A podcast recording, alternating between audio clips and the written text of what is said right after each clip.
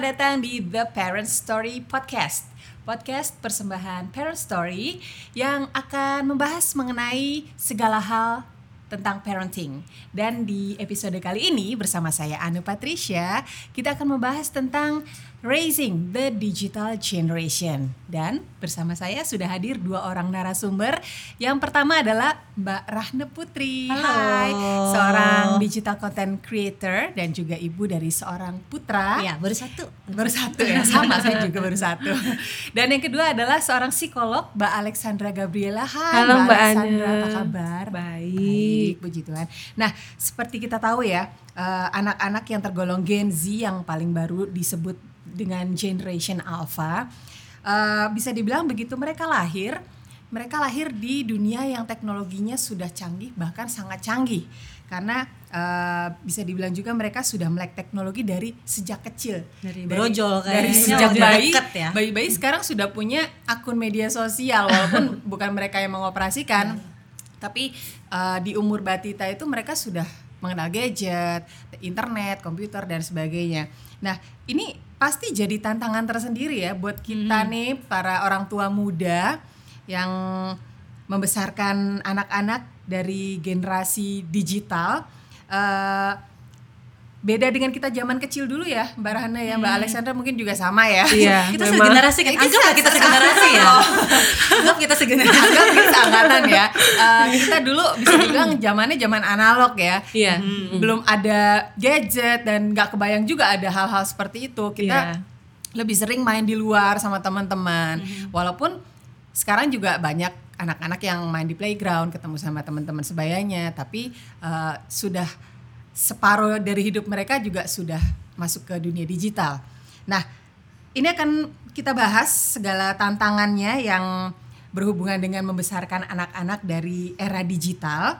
Eh, ke Mbak Rahna dulu deh, Eh, sebagai seorang digital content creator, pasti kan selalu eh, berhubungan dengan gadget, Iya, nggak lepas. nggak lepas dari Ha-ha. internet Ha-ha. eh, sehari-hari.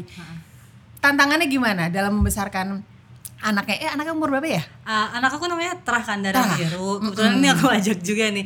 Dia usianya sekarang eh, tiga setengah tahun lah. Tiga ya, setengah tahun, berarti tahun, udah gitu. bisa lah ya megang gadget sendiri Udah ya. banget, Oke udah oke, banget. sharing dong gimana Nah, nih? Tantangannya sebenarnya apa ya? Sebenarnya tantangannya tuh mungkin lebih kalau aku sih bilangnya tuh lebih ke tantangan aku mengendalikan diri aku sendiri sih karena kadang-kadang aku juga eh, sulit mengendalikan diri di untuk nggak megang HP jadinya anak tuh jadi kayak biar aku punya waktu jadi kayak "Ya udahlah anak juga gitu sebenarnya.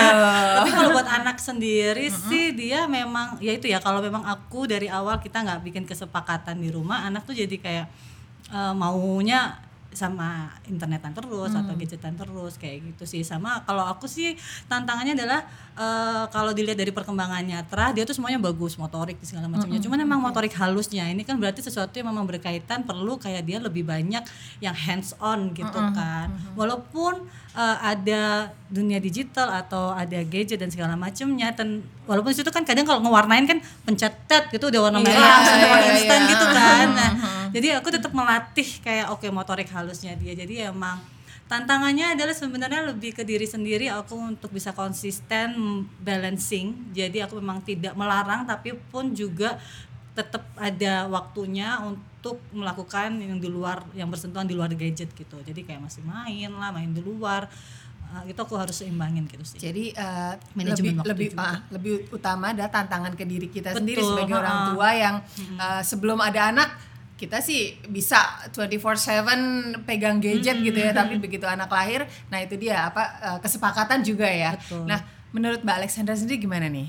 Sebenarnya adanya gadget itu kan media yang membantu nih. Se- uh, kita lihat mungkin zaman dulu kalau mau ngelatih kognitif anak tuh peralatannya banyak banget. Betul, Hmm, betul. Ada puzzle, mungkin ada mainan-mainan yang kayak uh, semacam Lego atau susun-susunan yang lain atau mungkin uh, dulu kayak buku-buku TTS atau apa pun Iya. adanya tuh medianya beda gitu. Sedangkan kalau misalnya sekarang pun banyak dikembangkan games-games untuk melatih uh, kognitif. Mungkin kalau motorik belum bisa karena hanya menggunakan satu ujung Iya, jari betul, saja betul, gitu. betul. Tapi kalau untuk kognitif tuh banyak dikembangkan. Jadi memang ada plus minusnya sejauh kita bisa ngasih tahu anak sebenarnya gadget itu fungsinya untuk apa sih yang positif gitu. Jangan sampai yang nggak baik kan kalau terlalu banyak. Iya, kalau betul, memang betul. seimbang antara oke latihan di gadget dan juga uh, keterampilan di luar, misalnya keterampilan di dunia nyata itu seimbang. Baiknya sih seperti itu. Baiknya seperti itu idealnya ya. Idealnya. Tapi kan anak-anak apalagi yang batita ya, itu kan belum ngerti eh, ini nggak boleh, ini nggak baik buat kamu. Nah, cara kita sebagai orang tua gimana nih? Kalau tadi Mbak Randa kan eh, ada kesepakatan nih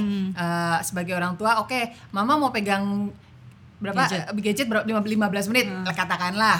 Eh, itu gimana Mbak eh Mbak Alexandra? Oke, kalau dari situ sih sebenarnya kita bisa kasih beberapa permainan yang di luar gadget. Jadi Oh, oke. uh, skill-skill lain atau ketertarikan lain tuh dikembangkan Se- seperti kayak melukis ataupun yang uh, bermain. Oke, kita coba main bikin apa uh, menanam sesuatu yo. Jadi mungkin nyiramin tanaman. Yang Oke. penting dia di luar. Jadi dia sambil nyiramin.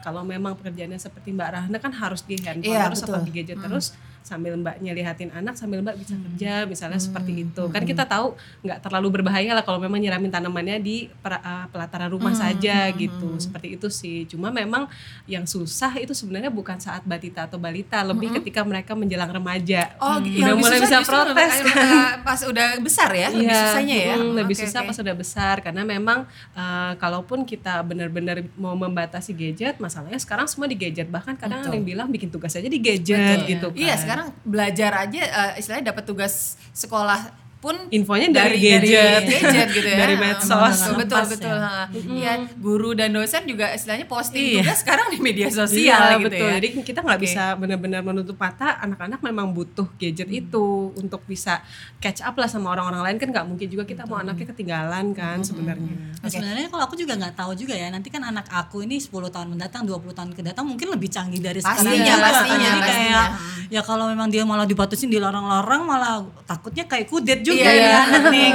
Takutnya di sana robot mulu di masa yang akan datang nggak ada yang tahu. Iya, tahu. jadi kalau aku sih aku sih sebenarnya meningkatkan kemampuan adaptasi Tra untuk hal apa pun. Maksudnya dia Oke. adaptasi untuk teknologi iya bisa tapi you you can do course thing. Maksudnya kayak skill life skill itu juga bisa. Jadi eh, aku juga sering di rumah tuh kayak dia do eh, melakukan hal-hal sendiri gitu sih. Jadi kayak oke Tra boleh nonton setelah nonton YouTube setelah eh, ini eh, makan terus habis itu nanti ini taruh di tempat cuci piring terus habis itu sepatu dikembalikan dan segala macamnya itu sih jadi kesepakatan-kesepakatan yang kayak gitu jadi dia juga tahu how do things right dan aku aku selalu bilang bahwa ini alat-alat ini tuh milik aku Oke. jadi ini bukan punya Terah gitu. Jadi aku kayak ini internet di rumah, ini adalah milik mama. Jadi kalau memang mama Terah mau, Terah minta izin sama aku. Oke. Dengan cara izinnya apa? Ya udah lakukan my wish gitu. This is my wish. iya, iya, iya. Lakukan ini jadi kayak aku memang ada kayak sistem barter gitu sih sama dia dan itu berdasarkan kesepakatan. Begitu pula jika aku minta tolong dia kayak gini nih sekarang diajak iya, kayak iya, ha.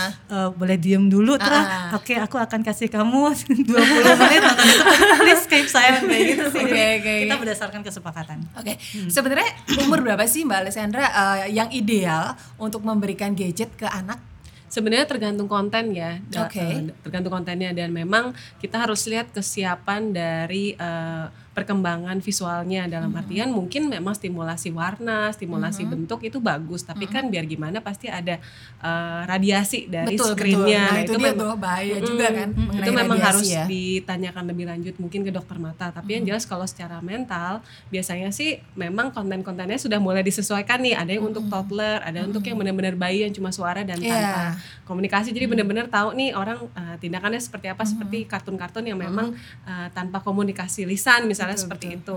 Terus juga pas saat sudah mulai lebih uh, remaja kontennya pun akan berubah lebih ke gimana sih caranya untuk yang scientific misalnya gimana sih caranya membuat uh, semacam penelitian ini semacam uh, percobaan uh, gunung berapi misalnya. Itu bisa dicontohkan seperti itu. Tapi bias uh, emang untuk pertama kali mereka bisa memiliki gadget pribadi banyak yang menyarankan masuk di usia pra remaja itu 12 sampai 14 tahun di mana mereka Oke. udah bisa lebih bertanggung jawab, mereka udah bisa lebih paham uh, baik dan benar dan tahu apa sih baiknya untuk aku dan apa buruknya untuk aku, bukan cuma sekedar nanti dihukum mama atau dikasih Oke. hadiah sama mama misalnya begitu. sudah bisa nalar gitu ya. Jadi kita kalau sebagai orang tua ngasih tahu juga udah mereka udah bisa Iya, menerima jadi udah gitu bisa ya. ngatur waktunya sendiri Oke. gitu. Jadi eh, idealnya itu untuk pertama kali dikasih gadget sendiri Pribadi, itu ya, eh, pribadi, gadget ya pribadi. itu umur 12 tahun. Iya, penelitian 12 sih tahun waktu ya. 12 sampai 14 walaupun memang eh, pada umumnya survei eh, menyatakan ternyata dari umur 10 nih malah ada yang dari umur 7 udah dikasih Kayaknya gitu. ada jam yang bisa nelpon gitu. Nah, Iya, itu tuh.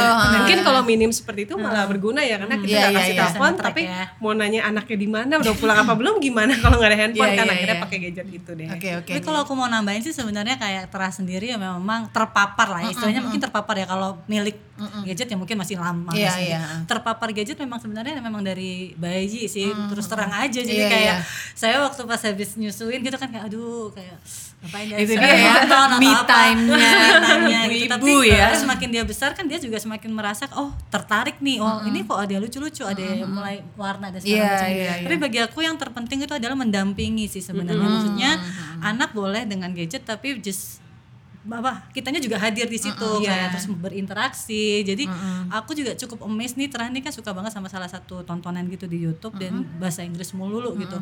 Dan dan ketika dia dia kan umur ini lagi kayak bus spons banget iya, kan ya iya, gitu iya, ya. ha, jadinya dia tuh sekarang tuh bahasa Inggrisnya cukup bagus. Jadi ketika dia ngomong pakai bahasa Inggris aku mencoba what is this mommy? gitu kan kayak dengan Britishnya Iya, iya, gitu kan iya. kayak oh oke this is dan aku mencoba menimpali dengan bahasa yang sama. Tapi aku juga kayak eh, oke bahasa Indonesianya ini. Jadi supaya dia juga tetap eh, ingat bahasa Indonesia. Jadi aku sih mengusahakan walaupun dia memang terpapar sama gadget aku hadir di sebelahnya gitu. Iya. Jadi ya ini dia ya peran penting orang tua ya, terutama Iya. ibu kali ya yang dua-duanya sih bapak Dua- juga dua-duanya iya, tapi maksudnya eh, biasanya kan ya, ibu lebih banyak waktunya di, Di rumah, rumah, sama mungkin, anak. iya. Jadi eh, boleh memberikan gadget kepada anak walaupun umur umurnya masih kecil sekali, masih batita balita tapi Batas. pendampingan itu ya ya. Tapi Iya.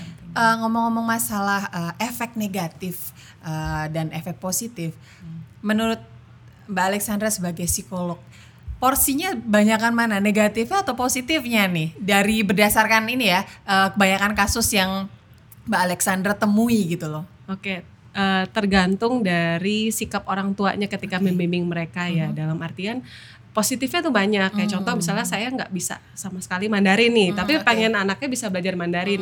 Mamanya nggak bisa ngajarin, akhirnya mamanya setelin film kartun yang Oke. Mandarin dan akhirnya mereka bisa paham. Karena kan Iya, anak iya. belajar untuk eh, berbahasa itu dengan mereka mengobservasi Betul, seseorang kan, dengan mengobservasi kartun. Eh ternyata bisa kayak anaknya Mbak Rahana tiba-tiba bisa eh, lancar nih, cukup lancar bahasa Inggris gitu. Dan anak saya tiba-tiba bisa lancar nih bahasa Mandarin. Hmm, Itu sih oke. positifnya. Jadi Positifnya ya. banyak banget positifnya. Tapi di sampel sebagian sampel ya memang negatifnya juga kita nggak boleh pungkiri ada gitu. Seperti bisa muncul gejala-gejala yang mirip ADHD Nah, misalnya kan itu sering ada disebut Mm. seperti itu. Iya. Atau mungkin bisa cenderung kecanduan atau mungkin yang jarang sekali orang temuin adalah pelanggaran terhadap privasi anak. Jadi mungkin yang suka di tag atau di share di media sosial terus mungkin kita kan nggak bisa uh, filter nih mana yang pedofil mana yang tidak. Betul, terus mereka betul, semua betul. ngelihat oh iya anaknya lucu nih. Dan akhirnya ketika sudah megang gadget sendiri kok tiba-tiba diajak kenalan. Kita kan nggak bisa selalu tahu hal itu ya. Iya. memang orang tua pun harus waspada dan harus ngasih tahu ke anaknya uh, dari awal kalau anaknya sudah bisa lebih paham terhadap uh, salah dan benar kita kasih tahu setiap kali. Kan sering tuh kalau memang ada WhatsApp atau SMS Iya, yang betul, penipuan betul, gitu. betul. nih Ah, papa atau mama dapat penipuan loh nggak semua orang yang kamu nggak kenal itu uh, walaupun mereka muji kamu tuh baik kadang-kadang mereka tuh juga cuma pengen menipu cuma pengen melakukan kejahatan seperti itu sih. Mungkin ditekankan ke anak juga bahwa eh, tetap harus ada keterbukaan ya sama Iya, orang tua ya, apalagi nanti Cerita aja iya, terus, eh, mm. menjelang anak usia remaja eh, itu kan biasanya mereka udah punya dunia sendiri Iya. yang dalam artian aku udah cukup dewasa. Mereka merasa sudah cukup dewasa, tapi harus ditekankan kepada mereka bahwa eh, mereka tetap harus terbuka sama orang tua. Eh, mungkin ini juga tantangan juga ya Iya. Nanti beda lagi ya pasti ya Rana ya tantangannya. Sekarang masih kecil oke tantangannya ini. Tapi tapi maksudnya jangan salah juga jadi kayak kalau umur segini tuh juga aku kalau nggak ngefilter nih juga bahaya banget Iya, sih iya, gitu kan. betul. maksudnya sekarang kan banyak konten-konten yang kayak di dunia digital itu kan gratis ya maksudnya kayak dengan YouTube banyak banget yang Iya, gratisan betul, tapi betul. semua orang juga bisa nge-publish any kind of Betul, konten video betul. gitu. Jadi aku memang membatasi kalau terakhir ini memang kayak kalau YouTube dia bolehnya yang kids. Kalaupun memang ada games tuh aku kayak oke cek-cek dulu gamesnya. Terus kalau bisa sih emang aku beli gitu ya soalnya kenapa Oke. kalau nggak beli itu biasanya kan masuk-masuk iklan nah Iya, iklan iya, iklannya tuh betul, kadang betul, Iklannya kita nggak bisa ya. ada kayak, wow ini bukannya iklan untuk Dewasa. Iya, Jadi iya, kita yang amsyong sendiri saya. Jadi memang perlu benar-benar memang ngefilter untuk sebelum sampai ke anak itu adalah tugas dari orang tua. Betul, betul. Dan setelah itu ketika menggunakan ya mendampingi gitu sih kalau aku. Oke, Eh, kan banyak kasus nih Mbak Alexandra eh, bahwa si anak nih udah saking kecanduannya mau ngapain-ngapain tuh, Tantrum. ah itu dia, itu dia. Yang yang parahnya mungkin tantrum ya sampai ngamuk-ngamuk gitu, misalnya nggak dikasih gadget ngamuk, benar-benar ngamuk. Eh, itu apakah sudah bisa dikategorikan dengan eh, ketergantungan parah apa gimana Mbak? Kalau untuk gadget sendiri sih memang sejauh ini belum masuk ke dalam manual kami ya Oke. khususnya. Tapi kalau untuk dari data WHO yang manual yang dikeluarkan oleh WHO yaitu Mhm. ICD yang ke-11. Jadi eh, mereka baru memasukkan data tentang gaming addiction gitu. Gaming Jadi kalau addiction. untuk ya kalau untuk gadget sendiri memang belum mesti, masih ada penelit masih perlu penelitian lebih Oke. jauh karena kan memang eh, namanya gangguan itu terus berkembang ya. Jadi. Mhm. sebelum ada gadget, sebelum ada handphone deh misalnya nggak ada yang namanya phantom pocket atau nggak ada yang namanya uh, nomophobia yang mana ketika orang tuh ngerasa gelisah kalau oh kok HP ku ketinggalan ya, terus Nah. gelisah banget gitu. Dulu dulu mana ada nggak ada HP Iya, ya iya, udah iya, santai iya, aja betul, gitu betul. kan. Sekarang kayaknya lebih baik ketinggalan dompet daripada ketinggalan Ya, handphone. dia bisa bayar pakai handphone soalnya. Semua semuanya ada di handphone kita nggak bisa pungkiri itu Oke gitu. oke, jadi masih ada pen- ah, dilakukan penelitian lebih lanjut ya mengenai Iya. addiction dari gadget sendiri, tapi, Tapi- yang sudah eh, jelas terlihat yang sudah ditentukan parah, sebagai gangguan adalah gaming addiction. Gaming gitu. addiction. Tapi kalau ciri-cirinya kita bisa lihat seseorang itu sudah mengalami adiksi atau belum ya dengan ciri tantrum tadi. Misalnya Oh, kalau oke. memang nggak saya pernah gitu iya ya. uh, saya pernah menangani seorang pasien misalnya waktu itu uh, sudah dewasa padahal nggak cuma Umur berapa anak-anak uh, sekitar umur 24 kalau nggak Oh, salah. wow, udah Iya, dewasa sudah ya. 24. Jadi kalau misalnya Anak-anak lewat lewat dikit udah lewat dikit iya jadi kalau memang dia di mobil kalau misalnya bukan dia yang menyetir nih uh, di dalam mobil dia disetirin orang kalau nggak megang HP tuh gelisah dan sampai harus ngejeduk-jedukin kepala Oh ke ya? uh, Oke. iya, ke dashboard atau ke jendela supaya dia lebih tenang katanya Oke, rasanya. Dan kayaknya nggak tenang kalau memang uh, nggak ada gadget. Tapi di satu sisi bukan berarti kalau setiap kali kalau anak-anak baru pertama kali kita ambil gadgetnya terus dia ngamuk jangan sampai kita langsung bilang wah ini kecanduan nih Oh, kita perlu tahu dulu belum ya, belum Ah, ah. belum bisa dibilang nih anak kecanduan ya, iya, oke. karena jangan-jangan ketika dia udah mau menang, tiba-tiba kita ambil jadi kalah Ah, kan. Nah, ini iya, kan iya, bisa iya, langsung iya. tantrum gitu. Nah, kalau Iya. baru satu kali atau dua kali ya sudah. Tapi kalau memang kok kayak selalu seperti ini, terus nggak pernah nepatin janjinya. Oke, five minute ya ternyata five minute nggak bisa, ditunda-tunda terus akhirnya dia eh, tantrum misalnya atau sampai marah-marah atau sampai bisa ngelempar-ngelempar barang mungkin kalau udah agak besar betul, gitu. betul. Nah, itu perlu kita curigai adanya ketergantungan. Oke, itu kalau misalkan udah parah seperti itu, eh, apa yang harus dilakukan oleh para orang tua, Mbak? Biasanya sih gini, eh, ada beberapa multifaktor, jadi beberapa terapi, jadi multi terapi itu pun harus dilakukan nggak cuma dari apakah behavioralnya saja, apakah kognitifnya saja, karena memang pengaruhnya kan ke area neuropsikologi ya, jadi lebih ke eh, penyebaran cara kerja, eh, penyebaran gama otak sehingga cara kerjanya pun agak berubah gitu. Kalau udah dalam fase ketergantungan ya misalnya. Eh, misalnya kalau eh, dari data yang kami punya, jadi dari pasien-pasien memang perlu penelitian lebih jauh, belum belum ditetapkan sebagai suatu hasil yang sah. Ada peningkatan di gelombang high beta. Jadi kalau misalnya kita ada peningkatan di gelombang high beta itu eh, mungkin ada yang sering ngerasa, kok saya nggak mau mikirin ini tapi muncul terus ya gitu. Itu namanya intrusive mind, eh, chattering intrusive Saya mind. sering gitu. begitu tuh kalau lagi kerja. Iya, jadi tiba-tiba muncul Pengen muncul muncul sini terus. muncul ya. Oh, Iya, oke. muncul muncul, Nah. muncul terus. Saya harus perlu cek. Jadi perlu cek. Habis itu boleh loh sesi sendiri sama Mbak Alexandra.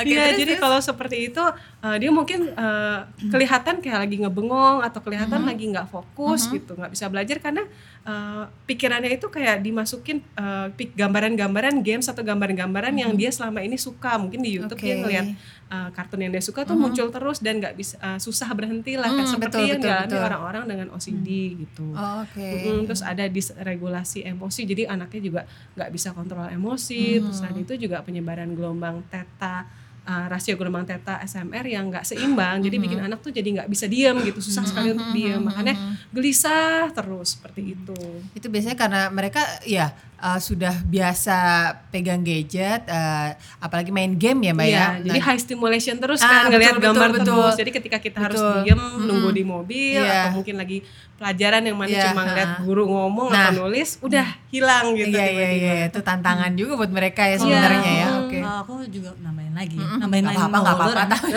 Ini udah sharing.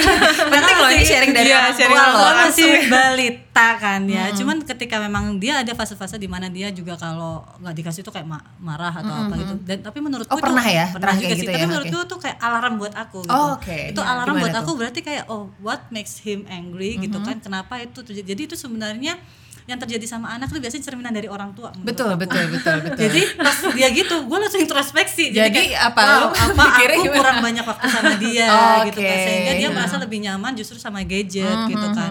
Terus yang kedua juga kayak rasanya kayak oh kenapa nih ya ah, nih anak kok tidak tidak menyepakati misalkan kalau ada waktu dia ayo lagi ayo. ternyata mungkin aku juga sering gitu gitu. Jadi memang apa yang anak tuh niru apalagi kan mangkisi betul. mangkidu kan ya. Jadi kayak ketika anak gitu ketika anak kayak eh, dikit lagi dikit lagi. Itu tuh kayak oh itu omongan aku sebenarnya kayak kalau aku lagi Kayak, kerja ini familiar Iya, gitu ya. aku lagi kerja kan aku sering Iya, juga iya, kan kayak ah, kerja di rumah gitu kan ya. Jadi terus kayak yang ayo mama kita main. Oh iya ya sebentar lagi sebentar Iya. lagi. Aku sering gitu jadinya apa yang aku sebagai orang tua merefleksikan apa yang aku inginkan harusnya tuh ke anak juga. Jadi kalau memang aku pengen anak aku kayak on time atau Hmm. tepat atau konsisten kita lima menit and then I, I have to be dan aku juga harus menirukan itu gitu ke Hmm, anakku betul, gitu. betul, jadi jadi ya memang ketika itu jadi aku mulai introspeksi aku sama suamiku kayak oke eh, kayaknya dia udah mulai ini nih gitu Pokoknya kan kalau udah ada yang salah dengan si anak kayaknya udah gak kayak biasanya. First thing to check Ah, itu, itu, kayak bener udah alarm ya. alarm buat orang tua Betul, sebenarnya betul. karena anak eh, anak seumur segini juga kan masih pembentukan juga kan ya betul. jadi kayak masih ada waktu lah mungkin oke kemarin kita boleh salah hari ini kita perbaiki ya Terus selalu kayak gitu aja udah sama suami oke kayaknya kemarin salah nih yaudah hari ini bi- bikin do Karena better orang tua kan proses belajarnya juga setiap Iya, hari ya. nggak ada manualnya, Bo. Iya, ada- nggak ada manual how, sebagai orang how to tua. be a good parents. Karena Walaupun anaknya beda-beda. ada- istilahnya sekarang di zaman digital ini sudah banyak channel-channel tentang parenting, salah Iya. satunya The Parent Story podcast ini gitu ya. Tapi tetap ya, kita sebagai individu uh, orang tua baru ya, bagi kita masih muda-muda gitu Cari ya. yang cocok cari yang cocok, cari yang bisa ah. dilakukan. Tapi tetap aja pengaplikasiannya ya cara kita sendiri Nah, gitu ya. ah. Nah kalau dari sisi orang tuanya sendiri gimana Mbak Alexandra?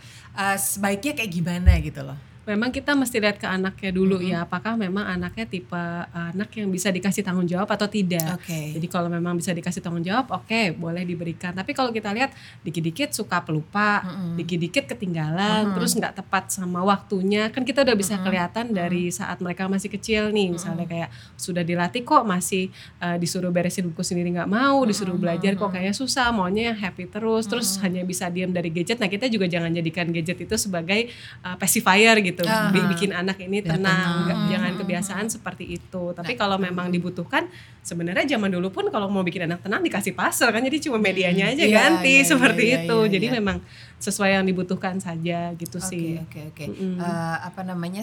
Ada do and don'ts, do's and Iya, don'ts-nya ya, do and baik don'ts. untuk si anak maupun orang tua juga Iya, gitu ya. yang penting anak tahu sebenarnya fungsi gadget itu bukan untuk eh, interest saja, bukan untuk hobi saja, tapi bisa digunakan untuk hal-hal yang lebih baik, yang lebih positif seperti belajar, mengerjakan tugas ataupun kayak eh, melihat, eh, mencoba hal-hal baru, jadi tahu informasi baru dan kita perlu kasih tahu juga hati-hatinya tuh di mana, karena banyak juga loh anak-anak yang mungkin masih kelas 5 atau 6 yang kadang mereka mungkin bikin eh, semacam medsos yang kan kadang ada yang bisa eh, nggak perlu 18 tahun nih Iya, misalnya. iya, Dan iya, iya. ternyata eh, banyak juga yang mengalami kayak masalah body image kadang ngerasa kok like aku kurang ya Iya, dibanding iya, iya, teman-teman. itu dia itu tuh. belum belum belum saatnya sepertinya Betul, sih betul, seperti betul. itu. Tapi udah ngerasa kok temenku followernya banyak kok aku enggak misalnya gitu.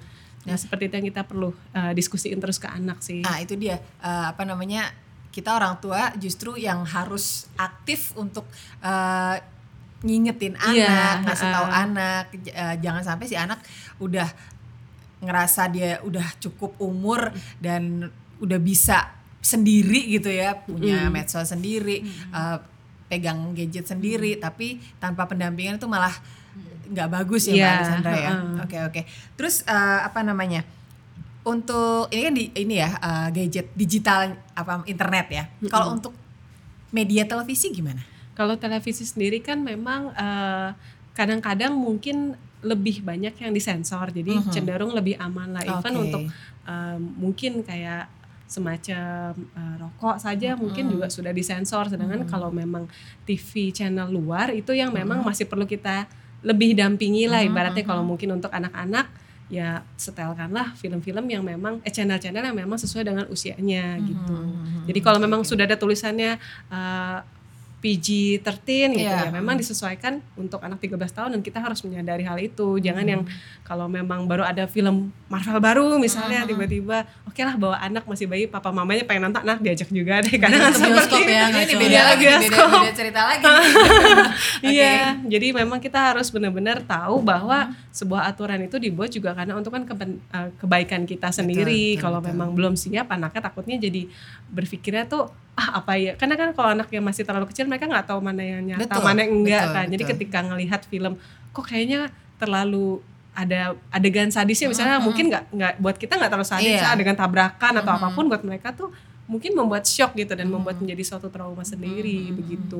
tapi emang dunia digital nih menurut aku kan aku juga kerja di deket banget sama nggak cuma jadi content creator kan tapi aku juga basically kayak di startup juga gitu Oke, dan, dan oke. dekat sama dunia teknologi dan sebagai orang tua gitu. Jadi ini emang challenge banget. Jadi du- dunia digital tuh gimana kita menggunakannya tapi gimana kita juga menunjukkannya. Maksudnya kan digital ini dipakai dengan anak-anak mungkin ya oke lah gadget tontonan YouTube. Tapi kita kan juga suka sharing anything about our kids gitu kan Iya, ya. iya, betul. apalagi aku gitu kan kayak bangga gitu Hmm, kayaknya. betul. kayak, Semua orang oh, tua ya kayaknya kayak, pengen "Oh, posting tentang pertama apa, apa gitu kan. tentang ke- perkembangan anak-anak. Pengennya semuanya diposting di media sosial nah gitu itu ya. sih sebenarnya aku juga yang perlu berhati-hati. Apalagi habis nonton film-film ini sih film series yang kok serem-serem ya kayak, kayak wah jejak digital Jejak. kita dan kan aku juga kerja Iya, di iya, iya. digital jadi kayak memang jejak digital tuh sangat mudah Betul. banget bisa terlacak di mana-mana orang dengan easily can find us easily can find Sampai kapan pun gitu Iya ya. dan itu terekam dan itu sih kalau aku sih memang aku secara sadar memilih memang menunjukkan aku dan juga anak aku di media sosial gitu kan.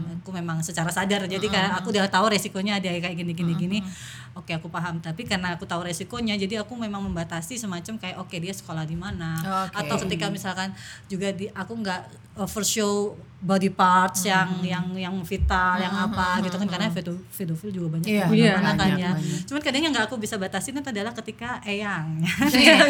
itu tuh kalau udah namanya juga eyang kan. Iya. Sayang oh ke mana? Karena maksudku yang sekarang suka istilahnya mungkin bukan kecanduan ya, tapi yang suka bermain dan mungkin belum mem- mempergunakan sosial media dengan baik. Menurutku juga generasi yang boomer.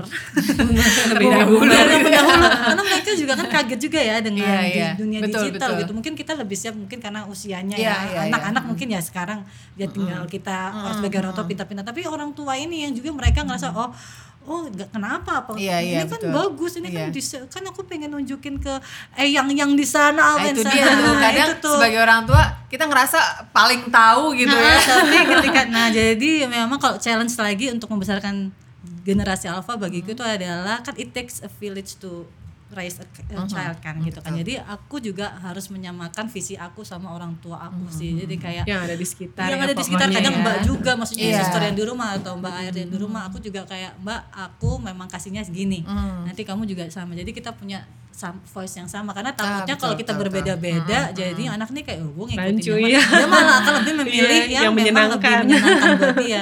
Dalam hal ini sih pasti ikut eyangnya dia Yang- lebih seneng Pastinya, jadi betul. tapi kadang kalau udah kayak gitu aku sih eh, membiarkan sih. Maksudnya kayak oke. Aku daripada aku nanti bersih tegang juga dan aku jadi kayak stres banget aku mendingan kayak oke ketika ada orang tua aku aku tutup warung. Tutup warung. Oh, aku tutup warung oke, misalnya kayak oke aturan-aturan aku cuman terah tahu oke itu aturannya eyang bukan aturan mama ya Tapi nggak sering ya mbak ya, nggak sering ketemu ya. lumayan sebenarnya Apalagi nih untuk eh, istilahnya orang tua yang tinggalnya Tinggal sama, sama orang orang tuanya. tuanya. Jadi Iya, iya. eh, sehari-hari pasti ketemu sama eyangnya gitu kan. Itu pasti tantangan juga ya. Iya. Mungkin satu episode yang lain ya.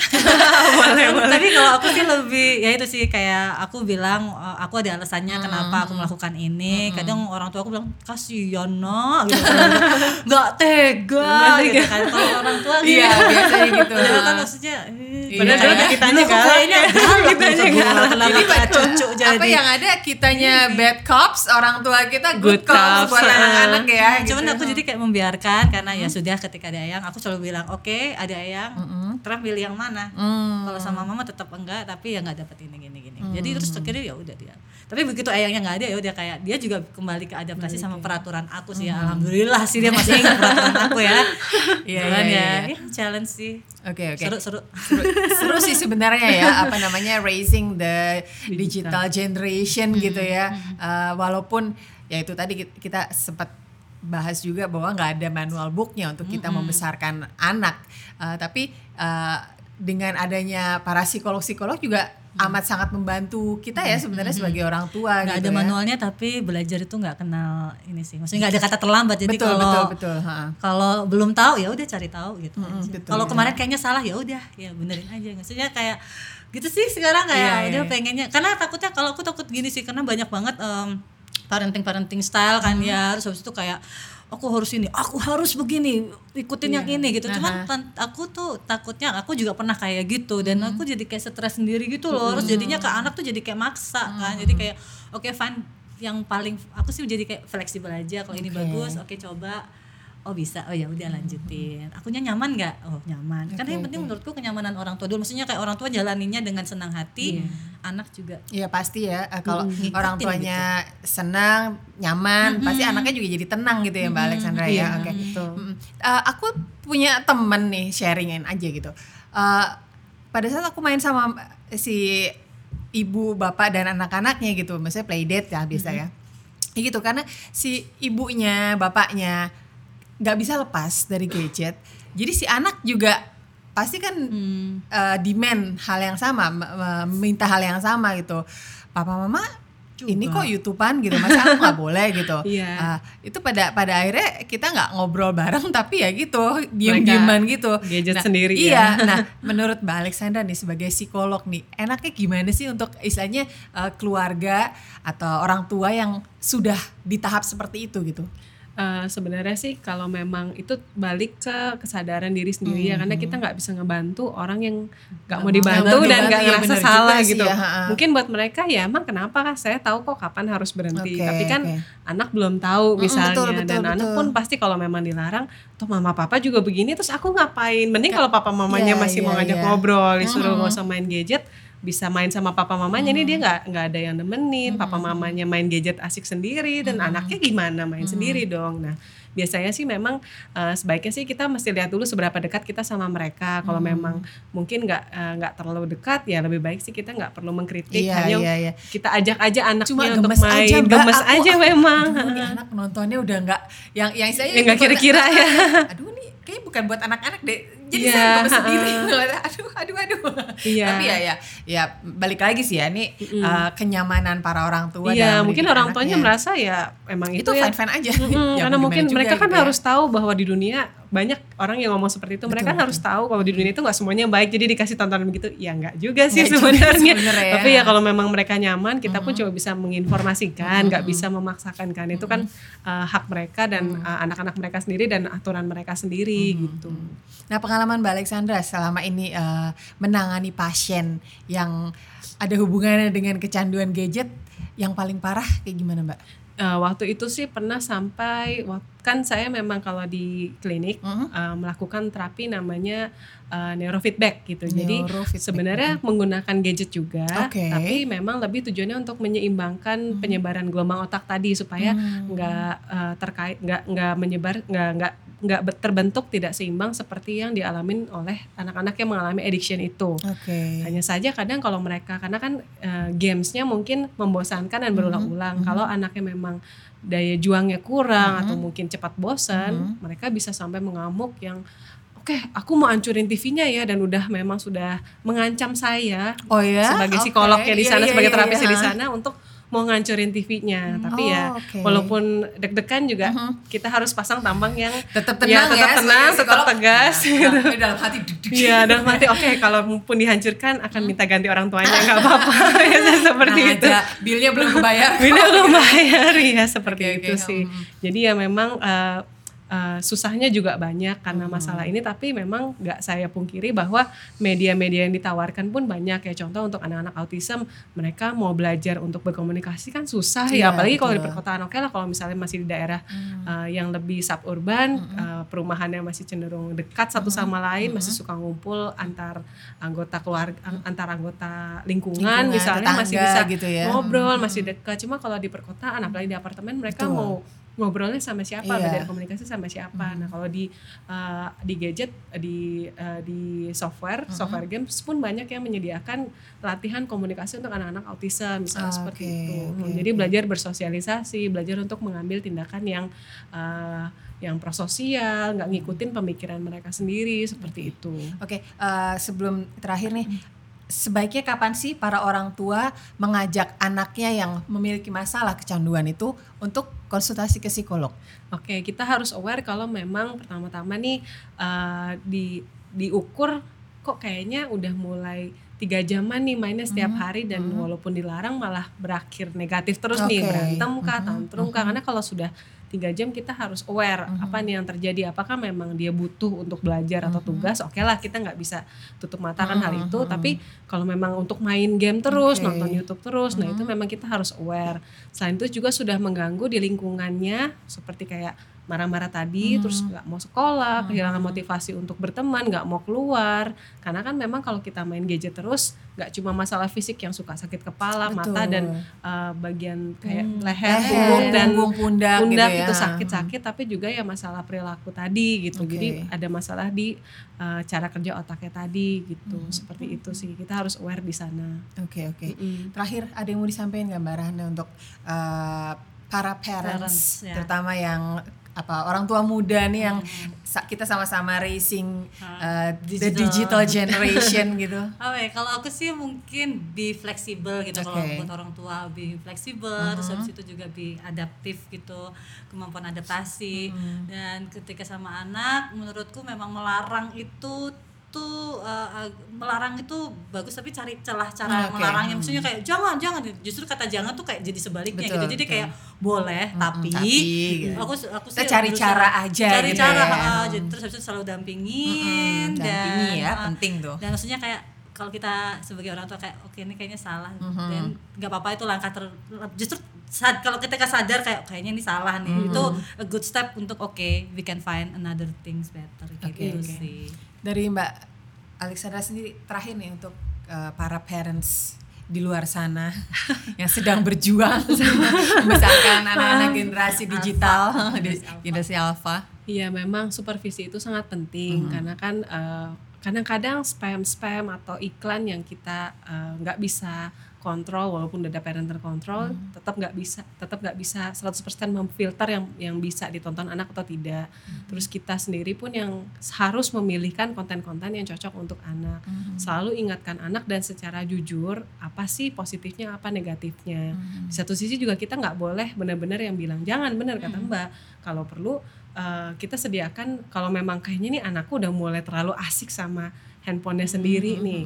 kalau memang sudah dirasa kok kayaknya ketergantungan banget sama gadgetnya ya kita coba ajak dia eh, mainan-mainan atau aktivitas lain yang mungkin bisa lebih menyenangkan seperti itu sih. Karena kalau memang dia nggak kita ajak dia tahu aktivitas Iya, ada betul, aktivitas itu apa dari Iya. siapa gitu Iya, kan. kayak kenapa sih kamu suka itu? Atas sih Iya. dari kita berusaha kayak jadi kenal mereka Oh, juga, kenal mereka ya, juga. dari sudut pandang suka? mereka. Oh jadi kayak dia ngerasa kayak oh dia nggak betraying gitu Iya. jadi kayak oke Kita bisa bisa nih kayak dulu dari sana. jadi nggak tiba-tiba langsung marahin tiba-tiba langsung menyita kalau memang memang disarankan kalau memang adiksinya udah terlalu berat sebaiknya sih kita sama seperti adiksi yang lain itu detox dulu. Hmm, oke, detox mungkin detox kurang ya. lebih tiga minggu oke. ataupun mungkin ada juga yang menyarankan sebulan tapi dilihat kondisi anaknya juga kalau memang belum terlalu parah dan yang masih bisa diajak ngomong ya udah kita tanya dulu misalnya apa sih yang kamu suka dari situ? Nah udah tahu ketertarikannya di mana nah kita cari permainan-permainan atau aktivitas lain yang bisa menumbuhkan ketertarikan yang sama itu misalnya Oke, gitu. oke.